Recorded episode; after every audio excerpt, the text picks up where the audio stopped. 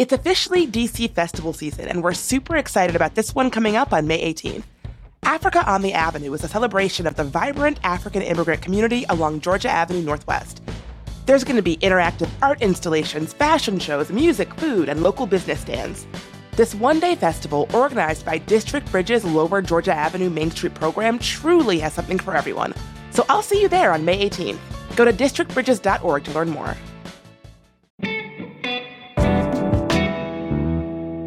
Today on CityCast DC, a decision about the new location of FBI headquarters is looming, and one place it's not likely to be the site of the current building, which is that brutalist block on Pennsylvania Avenue. So, what does this mean for downtown and for the region? We talked with Tristan Navera, who's been covering the issue for the Washington Business Journal, and he is breaking it down for us.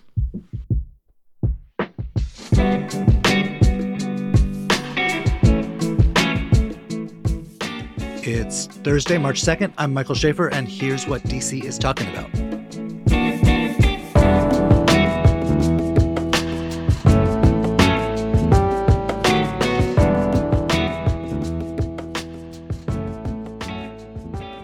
So tell us about why is the FBI wanting to get out of this building and what's going to happen? It's been years and years that they've been talking about this move.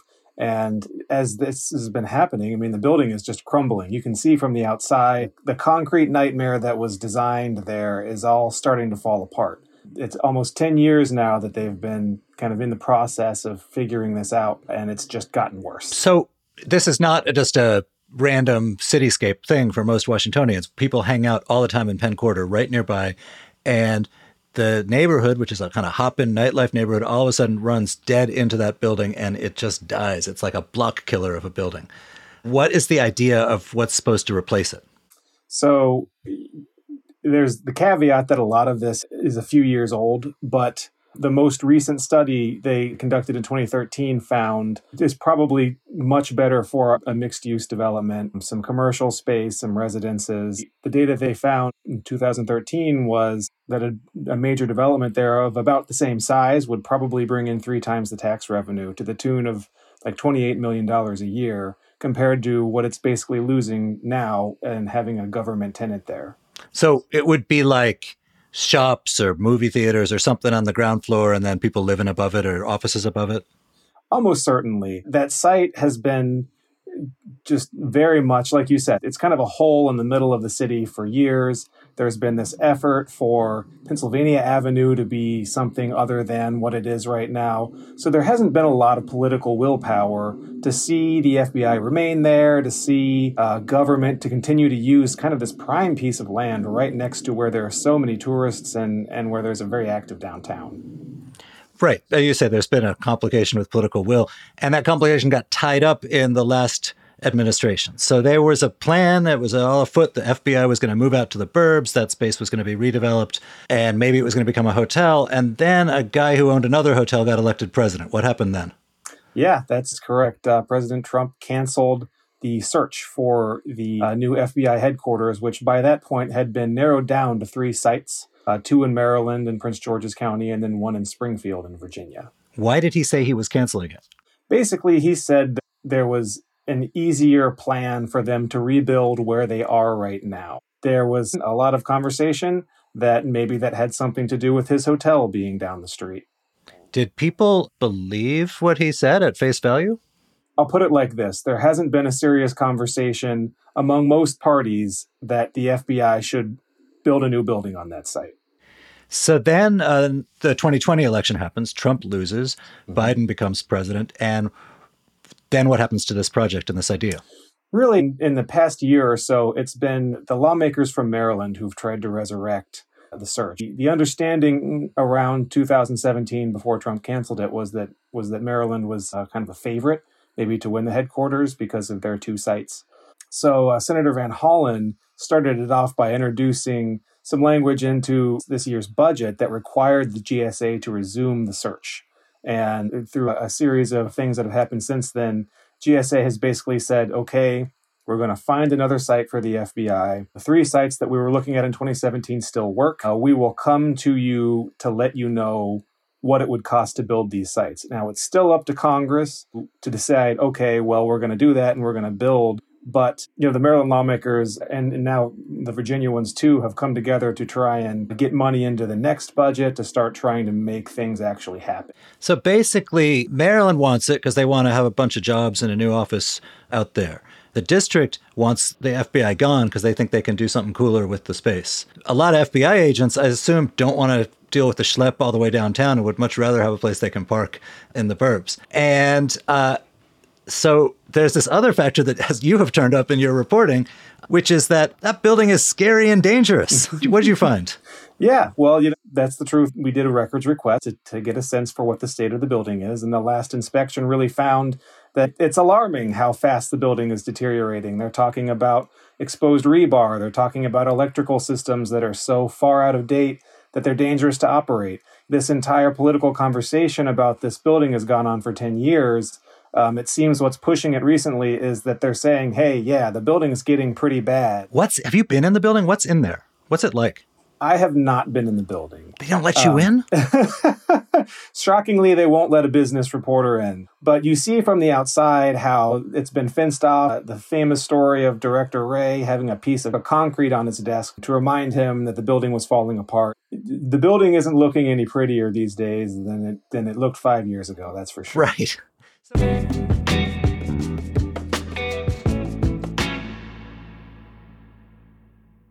Everybody knows that getting that perfect Mother's Day gift is basically impossible, but we promise mom will love this one. The Capitol Hill Restoration Society House and Garden Tour is back this Mother's Day weekend on May 11th and May 12th. Tour nine elaborate homes and gardens and three historic buildings on Capitol Hill that you can't normally enter. And if you can't make it, check out the Capitol Hill Restoration Society's other events like walking tours and monthly preservation cafes. You can buy tickets for the Mother's Day House and Garden Tour on Eventbrite, and be sure to follow CHRS on Facebook and Instagram at Capitol Hill Restoration DC. Mom deserves the best, and there's no better place to shop for Mother's Day than Whole Foods Market. They're your destination for unbeatable savings, from premium gifts to show-stopping flowers and irresistible desserts. Start by saving 33% with Prime on all body care and candles. Then get a 15-stem bunch of tulips for just $9.99 each with Prime. Round out Mom's menu with festive rosé, irresistible berry chantilly cake, and more special treats. Come celebrate Mother's Day at Whole Foods Market. So that building is like probably the greatest example in Washington of brutalist architecture. It's mm-hmm. it is uh, you know of its era. It's like it's just massive and all concrete and so on. How did that happen? You know, somebody uh, had the idea to try to submit it for historic status, and the response as they analyzed the building was pretty hilarious. Basically, not only did, was it a hard no for that building to be historic, they really just bashed the entire thing. The, it, the, it was designed by committee. There were a lot of ideas about it that evolved over time. You know, they said it was obsolete as soon as it was finished, but it just it it never really fit a lot of what the FBI actually wanted. The design was supposed to be something bold, and it turned into this big blocky mess. Oh wait, just to be a skeptic for a minute. If we if historic preservation is about preserving history, isn't bureaucratically designed brutalist failures of the 1960s uh, a classic example of history? You know what? you know, I think that we would like to think that, and there's certainly a history of that, but you know, they they eventually decided, you know what? That we can't say enough historic stuff has happened here. we can't say on the record enough historic stuff has happened here to justify not architecturally. It's not even a good example of brutalist architecture. It's just a big blocky, you know, they even said at one point somebody said it from the top it looks like a big toilet, you know. It's it, it's the thing is just a mess. We got probably have some better brutalism in DC, the metro, for instance. Mm-hmm. Yeah. Yeah. So you mentioned there's locations. Where, where are the Maryland locations that people think are going to be the winners? The first one is the Greenbelt Metro Station. Um, it's owned by WMATA. That's the Metro. Yes. And it's completely basically green and ready to build on, but it's kind of in a little bit of a swampy area. There might be some issues with building there. The other one is Landover. There's a developer that owns about 80 acres, uh, the former site of the Landover Mall. So that one also has the advantage that there's built up infrastructure around it. But the problem is it's about a mile away from the metro station. So there'd have to be some kind of transportation situation there. Also, you're talking about a big classified building in the middle of where a mall would be. You can imagine that might be kind of awkward. Although it's like I, I, my class when I was in like fourth grade took a field trip to the FBI building, and my the one memory I have of it is uh, they had a gun range, and we thought that was mm-hmm. the coolest thing. They, of course, they would not. just to be clear, they would not let the fourth graders fire guns, but it just seems like a weird thing to have in a city office building, and a much better thing to have if you have like a spread out mall-sized building. Yeah, yeah, and that's why you know the FBI has really been saying that they need a new building. Who knows all of the things that they want to have there but having all of that right in the middle of the city just doesn't work for them. What is the Virginia location? The Springfield location is a giant warehouse that the government owns, just right past the metro station down there. It's actually right next to where the TSA just built its new headquarters. Now, the on one hand, the government already owns the land, which could save them $100 million to buy it. On the other hand, this warehouse is is a giant concrete block. And mm-hmm. the most intriguing part is that there seems to be some clandestine use going on there. There's been some inklings about what it is. The rumor is that it's a CIA facility that they use to train people to pick locks and things like that. But no one's ever been on the record to talk about what specifically is going on there and, and if it's still open there. So there's this extra intrigue. We need a whole building to pick locks? Apparently it's it's happening in the basement maybe. Right the deep state needs a home. Mm-hmm. All right so most people are probably never going to be in any of these buildings but a lot of people are going to be hanging out in proximity uh, to 935 pennsylvania avenue at some point in yeah. their futures. That's the thing which i think a lot of washingtonians are really curious about. Uh, putting on your sort of projection hat what do you think is going to happen there you know, the government tends to seek bidders for property when it wants to offload the property. So what's probably going to happen in the next couple of years, if this indeed does go forward, is they would ask developers, okay, who has an idea to do something with this site? What's probably going to happen is it'll be probably something big. It would probably be a new major mixed use project. There's a lot of political willpower behind that because there's been some push for years also for Pennsylvania Avenue to become more of a pedestrian, more of a bike friendly kind of place. So to have a giant urban center there with something cool would really just be a capstone in that. What do you hope to have? What, what do you think that area needs? It needs retail, it needs shops, it needs restaurants. It's you know, I actually took a, a, scooter and, and went up Pennsylvania Avenue there, and it's it's this wonderful, expansive street, and it's got a lot of cool history and that sort of thing around it. But there's not really that many reasons when you're on your little scooter going down the center of Pennsylvania to stop.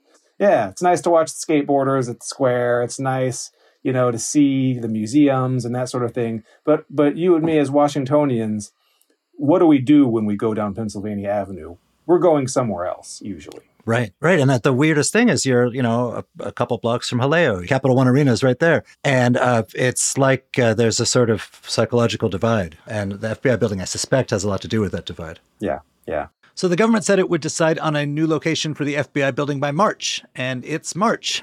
What progress has been made on the sites you mentioned? Well, Maryland and Virginia are having one on one interviews with the FBI and the GSA, which is the federal government's landlord, in late February and early March. It's the last chance for them to make their case. Virginia and Maryland have put together incentives packages saying they'll pay for infrastructure upgrades and things like that.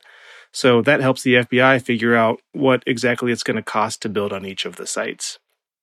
They haven't been willing to talk turkey, at least not publicly, but we're told we will know more in the near term, uh, that we don't really have a date. This basically ensures that the FBI employees, uh, most of them, are leaving DC. But remember that the district wants to see something new and preferably more active at the J. Edgar Hoover building. And the FBI is trying to sign at least one big lease downtown that could keep at least a few hundred employees in DC. It might be temporary, it might be long term. Tristan, thank you so much for being here. Yeah, thanks again for your time. And before you go, here's some quick news. Montgomery County is considering a bill that would ban traffic stops over window tinting, defective headlamps and taillights, minor obstructions in windshields, and that kind of stuff. The goal is to reduce the huge racial disparity in who officers decide to pull over.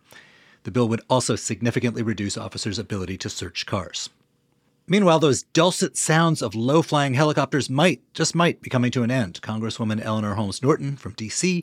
has introduced a bill that would require helicopters in district airspace to fly at the maximum altitude.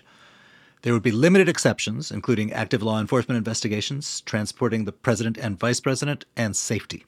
But don't ditch your earplugs just yet. Norton has been fighting this battle for a while, and it's not clear the bill will have any better luck this time.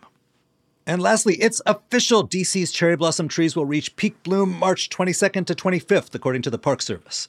The warm winter temperatures made the prediction extra tough this year, but it looks like there's still plenty of time to break out that macro lens and jostle with sightseers. Peak bloom for you horticulture geeks out there is when 70% of the Yoshino blossoms at the tidal basin have blossomed. And here's our DC tip of the day, courtesy of Tristan Navera.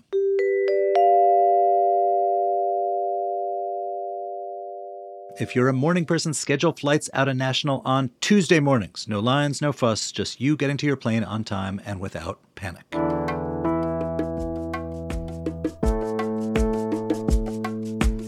And that's all for today here on CityCast DC. If you enjoyed the show, why not tell a friend, maybe one who's really into brutalist architecture? They can rate the show, leave us a review, and subscribe to our morning newsletter. We'll be back tomorrow morning with more news from around the city. Bye.